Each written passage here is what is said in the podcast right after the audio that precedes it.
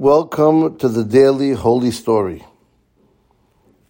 Rabbi Zalman Sorotzkin, of blessed memory, was a rabbi in the city of Zaitel.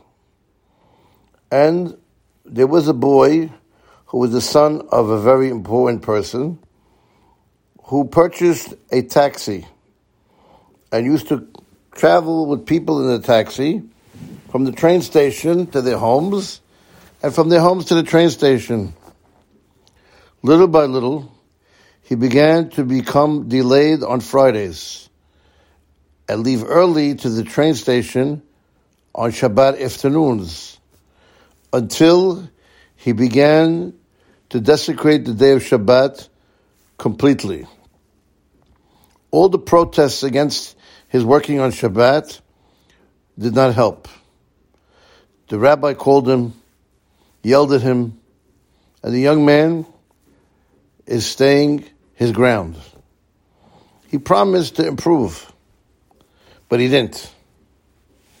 His father, who was a very important person that was suffering from physical pain, was busy with his own problems.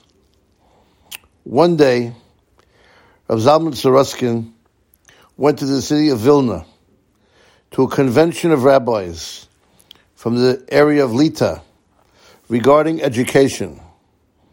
And at that convention was present the holy and great Chafetz Chaim. When they were about to leave the convention and go back home, Rav Zalman Sorotzkin found out that the Chafetz Chaim was going to travel on the same train as him to return to Radin. Rav Zalman looked out the window and he noticed the father of the boy who was driving the taxi on Shabbat with his cane coming onto the train. Rav Zalman turned to him and asked him, "How are you? How are the doctors treating you?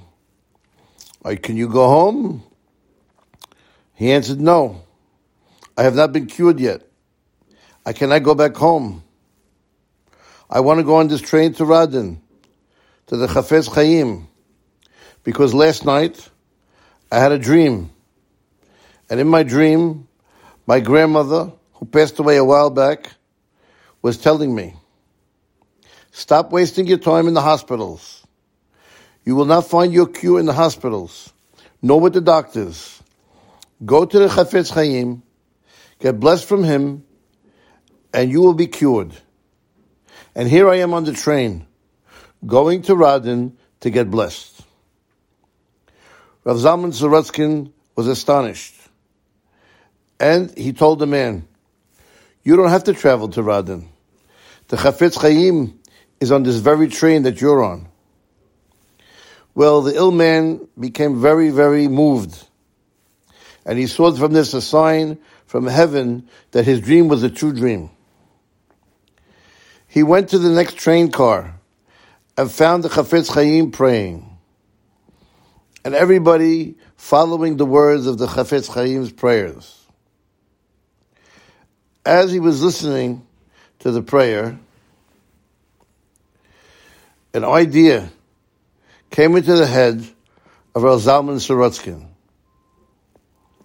He called out to Rabbi Hillel Ginsburg, the grandson of the Chafetz Chaim, and he told them how there was a boy traveling in a taxi on Shabbat in his town. He asked Rabbi Ginsburg to go to the Chafetz Chaim before the sick father could go to him for a blessing, and tell the Chafetz Chaim to talk to the father to prevent his son from desecrating the day of Shabbat. Rabbi Ginsburg agreed, and they went to the train car where the Chafetz Chaim was, and they became white as ghosts. The Chafetz Chaim finished his prayers, and the sick father was already talking to the Chafetz Chaim and asking him for a blessing.